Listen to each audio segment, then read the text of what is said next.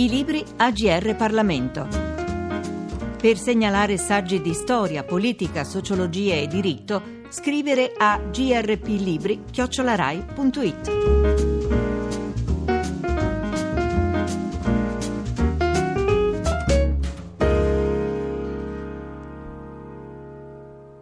Bentornate e bentornati ai libri di GR Parlamento.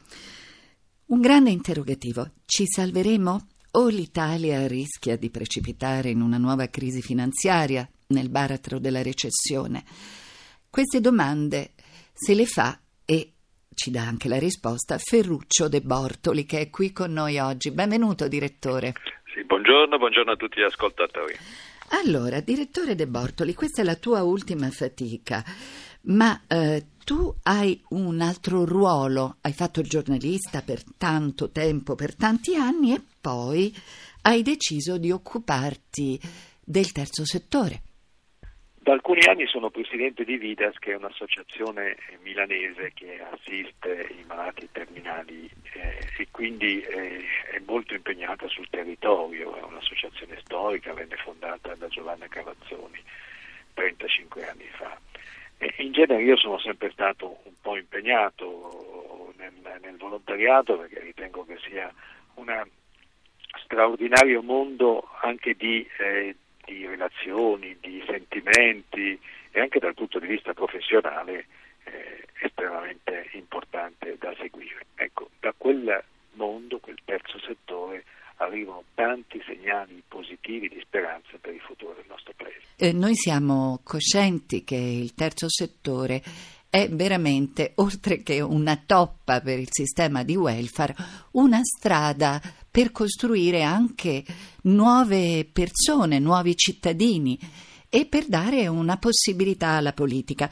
Nel tuo libro tu parli dei costi della deriva populista che stiamo vivendo e soprattutto metti in luce le colpe, le ambiguità, le ambiguità dell'elite, della classe dirigente e purtroppo, eh, mi duole dirlo, dei media di cui tutte e due noi facciamo parte.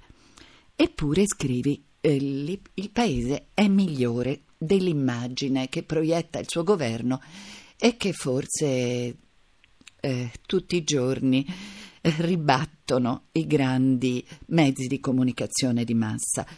Questo essere migliori te l'ha dato il mondo del terzo settore, questa certezza, questa coscienza.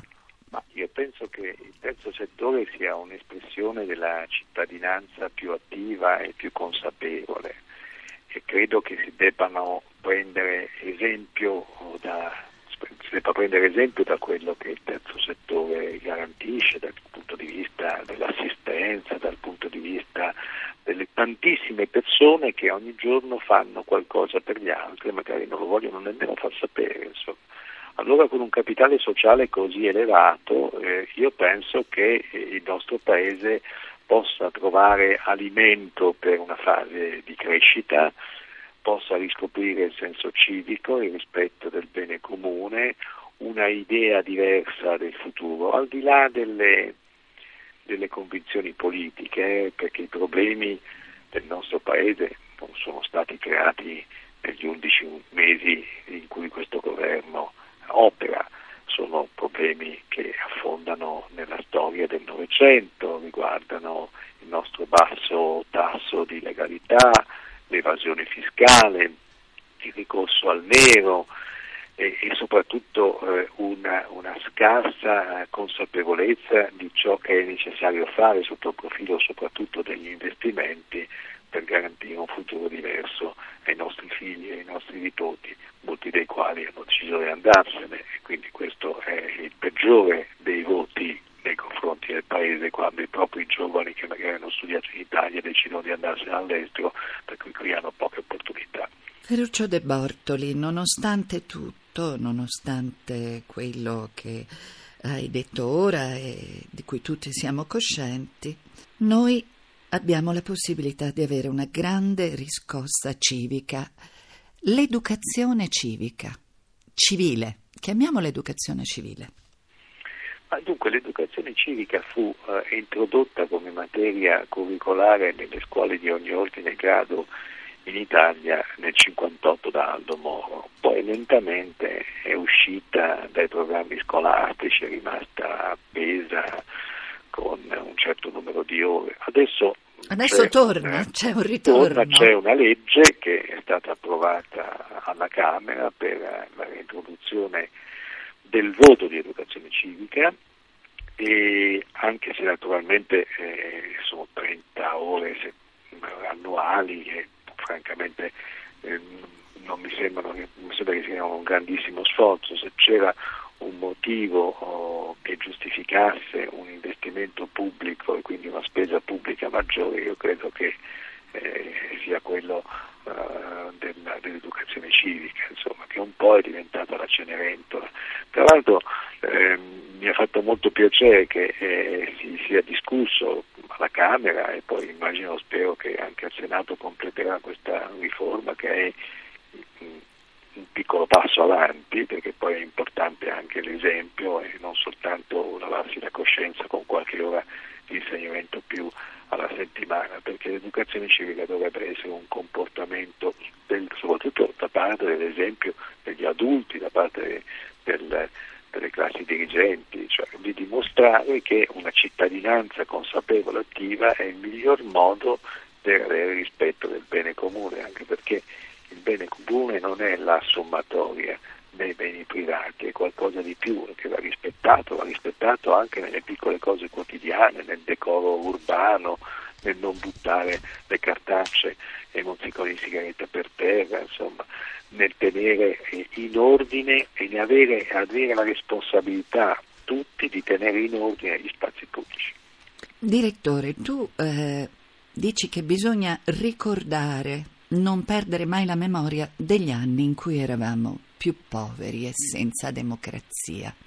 Adesso c'è anche il tema della storia, oltre che dell'educazione civica. Un paese senza memoria. Ma io mm, finisco questo libro che, come ricordavi tu all'inizio, non ha un punto interrogativo. Ci salveremo. Io sono assolutamente convinto che questo sia un grande paese che ha in sé tutte eh, le possibilità, tutte le risorse per scrivere una nuova buona pagina della propria storia, una pagina di crescita morale oltre che di crescita economica. Ma non si salverà questo paese se avrà una memoria corta, se non si ricorderà di ciò che è accaduto nel Novecento, dei sacrifici fatti da persone che hanno perso anche la loro vita per difendere la libertà, i diritti civili e politici di questo Paese, se perderà la memoria di quello che è accaduto negli anni 30 quando venne approvata purtroppo con un certo sostegno popolare anche una, una serie di leggi eh, razziali che sono state una delle vergogne degli anni 30 se eh, avrà rispetto dei diritti di tutti, degli altri, se non discriminerà secondo eh, il colore della pelle o secondo la provenienza, se sarà in grado di essere un presidio di civiltà, quella civiltà che apprezziamo in tantissime opere, anche le più piccole, del volontariato di qualsiasi natura che in Italia per fortuna è forte. Tu sei anche presidente della Fondazione Memoriale della Shoah di Milano. A questo proposito della memoria, è necessario trovare anche strade alternative per un lavoro di ricordo. Ma io sono presidente onorario del, del Memoriale della Shoah che abbiamo costruito in questi ultimi anni, però del Memoriale della Shoah che che eh, sta sotto la stazione centrale di Milano ed è il luogo dal quale vennero deportati verso i campi di concentramento e di sterminio nazisti non soltanto i cittadini italiani ebrei, ma anche i prigionieri politici, insomma, e quindi tutti coloro che eh, vennero poi purtroppo uccisi eh, o detenuti e uccisi nei campi di sterminio. Beh, è stato un luogo per molto tempo che anch'io come milanese non conoscevo. È un sotterraneo della stazione centrale di Milano, un luogo che è rimasto intatto perché fu adibito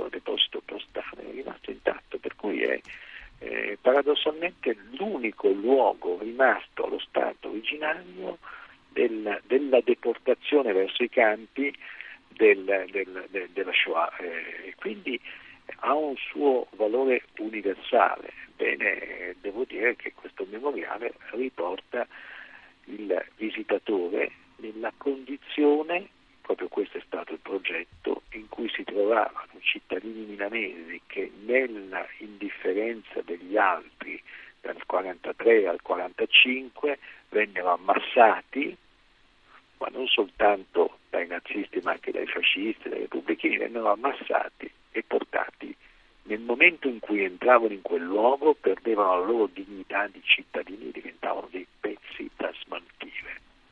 Ecco, quel luogo, quel luogo in cui si passava da uomini e donne a cose, è il luogo della memoria che sta sotto la stazione centrale e che ha tra l'altro un luogo di preghiera aperto a tutte le religioni è un messaggio di pace, di civiltà e di fratellanza. E che va assolutamente riscoperto, ricordato come tutto il viaggio nelle virtù dell'Italia di cui tu parli, perché, come scrivi, una riscossa è possibile, ma dipende da ognuno di noi. Io eh, vorrei invece ricordare alle ascoltatrici e agli ascoltatori che si sono messi ora a seguire il nostro dialogo con Ferruccio De Bortoli che stiamo parlando di Ci salveremo edizioni Garzanti. Un sottotitolo bellissimo De Bortoli, Appunti per una riscossa civica. Una riscossa civica è una reazione al pessimismo ed una lotta per la speranza. È un paese che ha perso la speranza?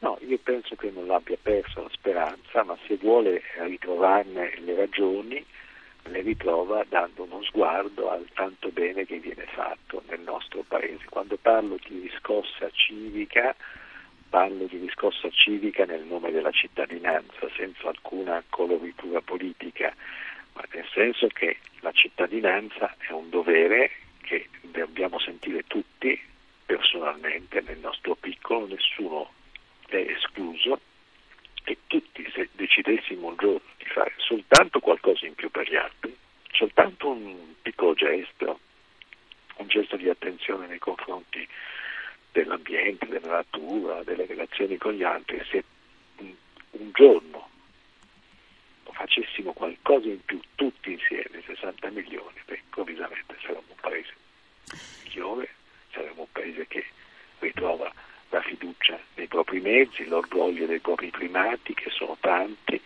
e anche dà un messaggio soprattutto ai giovani, e questo riguarda la classe dirigente, soprattutto ai giovani, di speranza, cioè dice loro non andatevene, restate qui, che lavoriamo per voi. E anche per questa mattina siamo arrivati al termine della nostra chiacchierata quotidiana.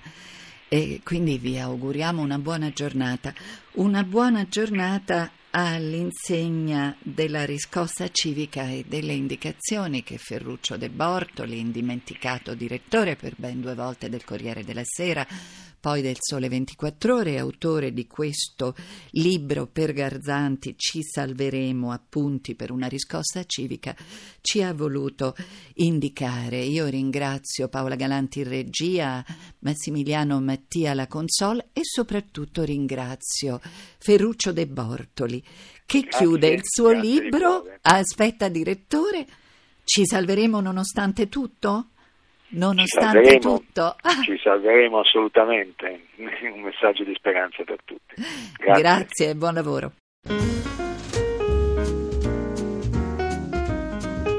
I libri AGR Parlamento. Per segnalare saggi di storia, politica, sociologia e diritto, scrivere a grplibri.it.